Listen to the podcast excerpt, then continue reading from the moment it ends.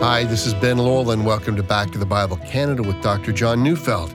Today we continue our series, The Beginning of Jesus' Passion, with a message titled Remaining Faithful. So let's turn in our Bibles to Matthew 24, verses 42 to 51, as we join Dr. Neufeld now.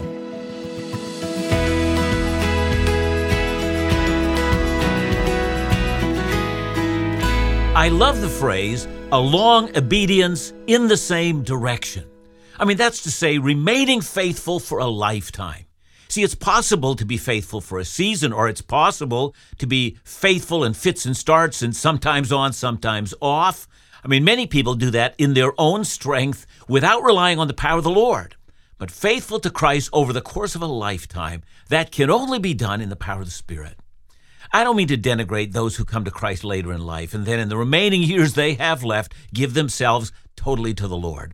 I have very fond memory of a, you know, very elderly woman who came to Christ in her late 80s.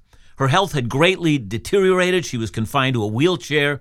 Uh, we practiced baptism by immersion, but she was unable to be immersed because of her physical conditions. So she asked for a special dispensation. Could you baptize me? Uh, but she said, please don't let me go into eternity as an unbaptized woman. And we did. We, we baptized her by pouring. And please don't write letters on modes of baptism. You know, I think it would have been a sin to withhold baptism from this saint for whom Christ had died. But I make mention of that so that I don't give the impression that when I speak about faithfulness for a lifetime, I'm in any way denigrating the loveliness of those who came to Christ in their later years, or for that matter, those who came to Christ on their deathbeds. The Bible itself speaks of the thief on the cross. And to the skeptic, his conversion looks oh so convenient. But to the person who understands the kindness of God, the conversion of the thief reminds us of the abundance, the overflowing grace of God. Again, I'm thankful for late stage conversion. But it is a more remarkable statement to say that there are those who came to Christ in, in the childhood or in their youth who were gripped by grace and who continued in passionate faithfulness to Christ all the way through until death. I don't mean to insinuate they didn't sin, they did. Furthermore, among them, there were times when their love for Christ cooled for a season, but in mercy, the Holy Spirit continued to renew them so that they were faithful unto death. They persevered. They demonstrated by their lives that to live is Christ and to die is gain. Well, we've been studying Matthew chapter 24, which is a passage often called the Olivet Discourse, because this teaching of Jesus took place while Jesus and his disciples were sitting on the Mount of Olives looking out across that steep ravine over to the other side, gazing at the temple in Jerusalem. Jesus has been answering the question, What will be the sign of your coming and of the close of the age? And now he comes to the end of his teaching on this subject, and he's, he's going to make application. And that brings me to some thoughts of my own. The more we concentrate on the second coming of Jesus, that is, if we do it correctly, it will teach us not to set dates, or to come up with fanciful theories about how close we now are to the return of the Lord, but rather it will teach us to be faithful for a lifetime. So let's read as Jesus concludes Matthew 24. I'm reading verses 42 to 44. Therefore, stay awake, for you do not know on what day your Lord is coming. But know this, that if the master of the house had known in what part of the night the thief was coming, he would have stayed awake and would not have let his house be broken into. Therefore, you also must be ready, for the Son of Man is coming at an hour you do not expect. So you're going to notice there's a parable here that highlights the idea of watchfulness. When we go to the next chapter, that is chapter 25, we're going to find that Jesus extends the teaching. All in all, between the end of chapter 24 all the way to the next chapter, we'll see that Jesus gives a series of five parables meant to help us apply the teaching of the second coming to our lives. This here is the end of chapter 24, and the first of these parables, and it's a parable of the master of a large estate who must secure that estate from thieves. And the next parable that we'll also consider today is the parable of the servant who's charged with keeping his master's estate. The third to the fifth parables, they're found in chapter 25. So, in order to keep track, we take note that there is a third, a parable of the ten virgins who go out to meet the bridegroom. And then, fourth, there's a parable of the talents that is the master going on a journey and assigning each of his servants with a different part of his master's estate. And then, lastly, well, you might take issue with whether it's a parable or not, but it's a parable of a shepherd who, as a part of his work, separates out the sheep from the goats. Now, each of those final parables are about faithfulness faithfulness that carries on even when it's tempting to give up on faithfulness. Remember, Jesus has already taught that during the time between his first and second coming, that there would be many who would fall away. And then he adds the words, but the one who endures to the end will be saved. And so now that we've completed the bulk of his theological teaching about what to expect, that is, between his ascension into heaven and the end of the age, he returns to this theme. Only the one who endures to the end will be saved. But how are we to endure, given that we don't know how long it will be until Jesus returns? And if his second coming, well, is still thousands of years away, what then? Indeed, from the perspective of his disciples, the ones who originally heard this teaching, you know, this is exactly true. Even though they thought they were at the very verge of the second coming, in fact, they were at least 2,000 years away. And you have to think that they could not have imagined such a thing. And yet, that's exactly what they were facing, even though they didn't know it. Generation after generation would need to carry on the faith. Faithfulness would not just be required for a few years, but for generations. Yeah, the task of world evangelization would need to be the focus of the church, but so also would need to be passing the faith to our children, to our grandchildren. For if we take new territory, but in the process are losing the territory that we've once gained, well, we're actually getting nowhere. We need not only to advance the faith, we need also to preserve the faith where it has taken root. And so, in the light of the faithfulness that is required, Jesus tells a series of parables, and as I've said, we'll consider two of them today. The one we've already read is a parable that's meant to teach us that regardless of how long or short is the coming of the Lord, we should train ourselves always to live in the light of expectancy, living in expectancy for a lifetime. So let's consider the parable. If the owner of the house had known at what hour the thief was coming, he'd have been ready for him. But of course, the master doesn't know. And so, what's the parable trying to teach us? Well, two things, I think. First of all, look again at the first part of verse 42. It says, Therefore, stay awake. So, you know, we need to ask, and I think it's an obvious question. You know, the thief's coming, but we don't know when. So, how long do we need to stay awake? And is it really possible, you know, to stay awake that long? So, as we've seen, it's now been generations. And, and most importantly of all, you know, what in fact was Jesus meaning when he said, stay awake? Did he mean that we should at all times be acting as if he was coming back today and then repeating that exercise tomorrow. I mean, is it really possible to sustain that kind of an intensity? Well, I think not. I think staying awake refers to at least two things. The first is that we must be about the Master's business. You know, since Jesus has already told us, you know, back in verse 14, that this gospel must be preached to all nations or all ethnic groups, and then the end will come, well, it seems that staying awake must have something to do with being engaged in the work of missions and evangelism. So, what does that look like? Well, I think on a global level, every local church must give herself to both encouraging missions, raising up missionaries, giving their members a mission mindset, and calling people to support missions in any number of ways.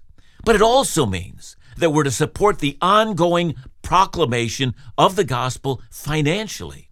And furthermore, we ought to learn how to share our faith wherever the opportunity arises. Be awake, be always active in those activities that your master has called you to do. But staying awake can also mean that we continue to live in an attitude of hope. 1 Peter 4 7. The end of all things is at hand, therefore be self controlled and sober minded for the sake of your prayers. So 1 Peter then goes on to say, keep loving one another. Continue to show hospitality. Use your spiritual gifts. Continue to glorify Jesus in everything. I mean, all those are attitudes of hopefulness. We don't give in to the world's attitudes. Rather, we continue to foster the attitudes of faith, knowing that the present order of things will pass away but the values of the kingdom are eternal. That's what hope looks like. That's what it means to stay awake. We're about the master's business. We continue to live with the values of the kingdom. Well, the second thing we see Jesus teaching in this parable has to do with the last half of verse 42. Therefore, stay awake, for you do not know on what day your Lord is coming. That is, the idea that the servant didn't know when the thief was coming tells us we really don't know when our Lord is returning. And so let me ask you do you think it will be a while? Well, you need to change your view. You, you don't know. You know, do you think that we're at the very end of the age? Well, you need to change your view. You really don't know when your Lord is returning.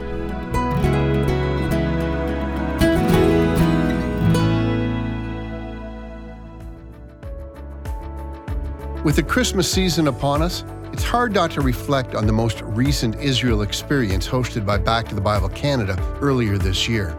Visiting many of the New Testament locations where Jesus himself walked makes the celebration of our Savior's arrival even more impactful. Well, I've got some good news.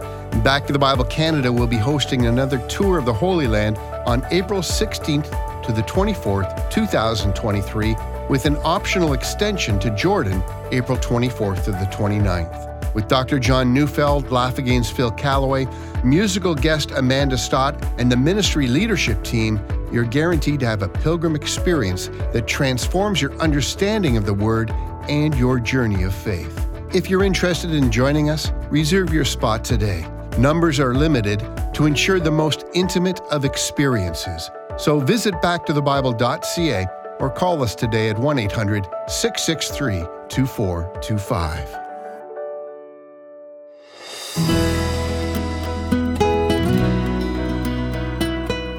Jesus now gives a second parable about faithfulness for a lifetime. So let's read Matthew 24 45 to 51. Who then is the faithful and wise servant whom his master has set over his household to give them their food at the proper time?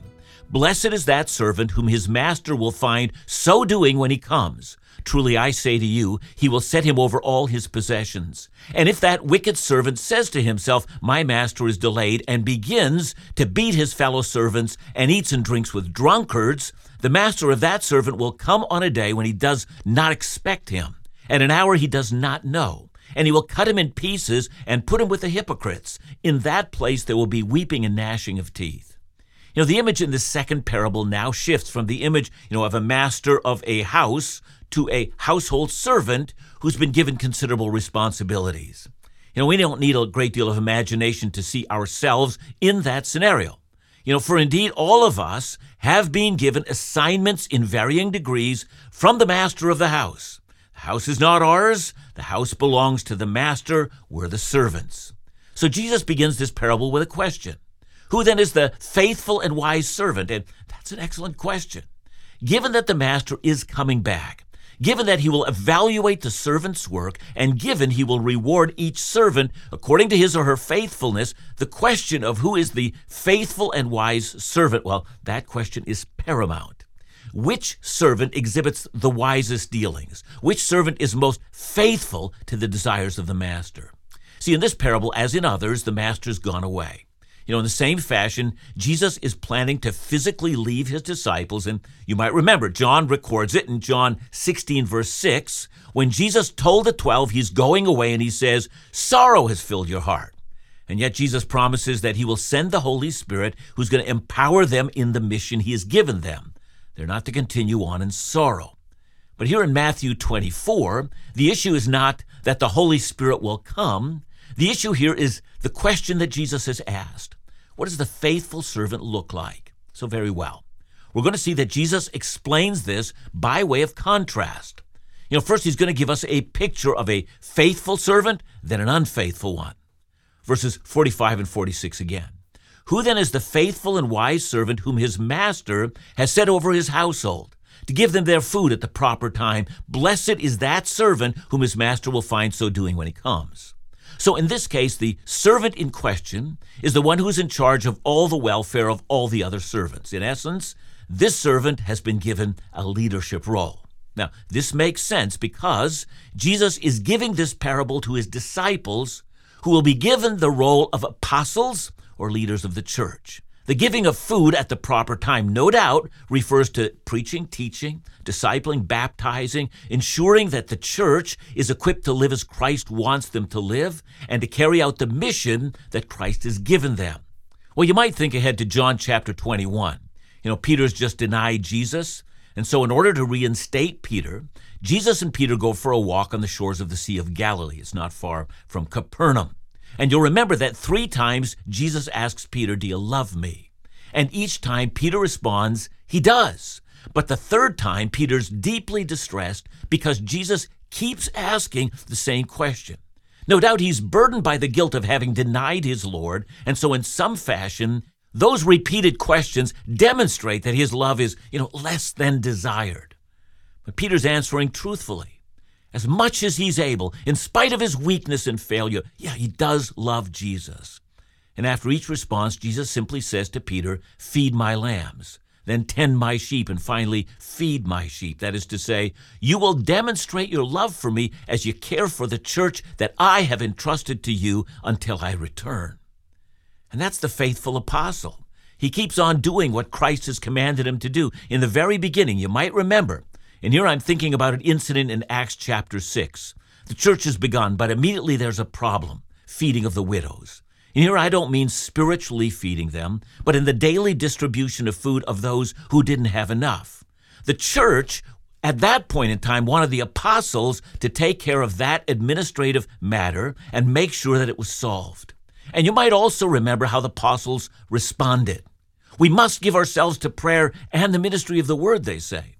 And so the church was given the responsibility to find men filled with the Holy Spirit with the ability or the wisdom to know how to handle this important responsibility. But the apostles had to remember what their assignment was. That is, they had to keep their eye on the ball, or to put it another way, they had to remember the unique assignment that Jesus had entrusted to them. And so this parable in which Jesus is speaking to the twelve, it's very specific. The faithful servant is, when I return, I'm going to find him feeding the rest of the servants of God their spiritual food. That's faithful, that's wise. And by extension, or as a point of application to us, we might think, you know, what is the unique assignment that Christ has personally given me? So let me speak personally. You know, if you know me personally, you'd soon become aware that in the course of my ministry, there were things I never attended to. I never could figure out computers well. I was not the best administrator. I, I however, cared deeply about the spiritual well being of the flock that God had entrusted to me, and I learned how to handle the Word of God so that people would learn to rely on Scripture and not themselves. That was my assignment from God. Now, your gifts, your unique calling, they might be different from mine. You know, I've known people who've been extraordinary evangelists. I've known people who seem so attuned to the needs of others, who can minister mercy to them at appropriate times. I mean, I look at it and I'm astonished at what they do. I mean, you think of people who are good with kids or with adolescents and spend their ministry there. I mean, think of people who are motivated by the needs of the poor. They know what God has called them to do, and the application point is clear. If you want to know a person who's wise and faithful, it's the servant who's still doing what Christ assigned to that person, either until death or when Christ returns again. You know, I once had a seminary professor who loved military imageries. I'll never forget that one image he told us. He said, Young people, Jesus is your commander in chief, and if the commander in chief tells you in the midst of the battle, hold that hill, then when he comes to check on you, he'll either find you holding that hill or dead on top of it. And that's the point, is it not? Who's the wise and faithful servant? And Jesus says, Blessed is that servant whose master finds him so doing. And then from verse 47, you'll find a promise attached to the command. The master will set him over all his possessions. And that promise is attached to the later teaching of ruling and reigning with Christ. It's also connected to the promise of our Lord. Luke 19, verse 17. And he said to him, Well done, good servant, because you've been faithful in very little, you shall have authority over ten cities. So the promise is this the reward in heaven is connected to faithfulness now. If you can be trusted in your assignment now, you can be trusted with true riches in heaven. And that's the basic description of the faithful and wise servant. But Jesus is more than aware that simply giving that description without contrasting it with the opposite, well, that might not yet give the full and complete picture. Notice how he describes the unfaithful servant. And the first thing is his attitude. He says, My master is delayed. That is, he's not watchful. He doesn't live in expectation. Rather, he comes to the conclusion that all things are carrying on as before, and there's no reason to be thinking about the return of the master. And this is where the real trouble begins. His, his mindset determines what's going to happen. You know, I ride a motorcycle, and one of the very basic lessons that any good motorcyclist knows is that when you enter into a bend in the road, fix your eyes on the outcome, that is, on the end of the curve, and you're going to go there. In the same way, to the servant of Jesus, fix your mind in expectation of our Lord's return, and your actions will follow accordingly. Notice the second attribute of the unfaithful servant. He begins to beat his fellow servants. Remember, this is a servant entrusted with leadership. He abuses others. He treats them for his own ends. He doesn't take care of them. The third attitude he has is that he eats and drinks with drunkards. His moral life is no longer in check. I mean, you think, for instance, of Christian leaders who've been caught in horrible sins or who abuse their authority for their own ends. And then the master returns. He rewards the faithful, and to the one who has become unfaithful, he assigns that one to the place of the unrighteous, a place of eternal torment. How many people aren't aware of this? But let me tell you, many pastors, many pastors have gone to hell. And with that in mind, we come back to the commitment that we all need to make. I don't know when the Lord will return, but given that it's true that He will return, I am expected to live faithfully and to be occupied in my Master's business until He comes for me. He will find me so doing when He returns. Thanks for your message, John. You know, I think one of the critical points you made is that your place in heaven is not based on position or status, lest anyone get confused. It's based upon faithfulness. Yeah, I mean, some of us are, you know, we, we, we complain before the Lord.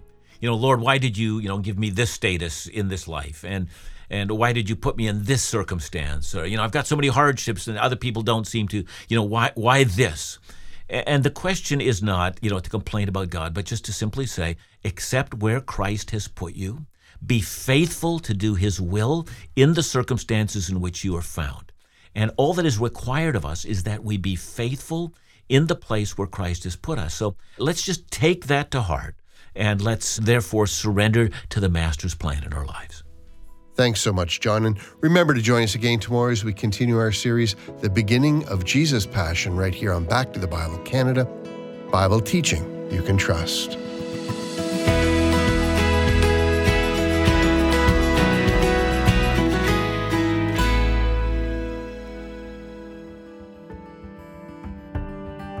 This year, God has blessed the ministries of Back to the Bible Canada with both the increased opportunity and provision to teach the Bible. It's undeniable that His helping hand has been at work as we reflect on everything He has allowed Back to the Bible Canada to accomplish on His behalf. Now we look forward to all He has in store for 2023. This calendar year end, Back to the Bible Canada has a goal to raise $519,000 by December 31st. This will help position the ministry to carry out all the plans God has crafted for His glory. Now, each of us has the privilege to participate in sharing the gospel through the trustworthy teaching of His Word. Your partnership plays a crucial role in ensuring the ongoing ministry of Back to the Bible Canada, and we are beyond grateful for it. To offer a gift toward our year end goal, just call 1 800 663 2425 or visit backtothebible.ca.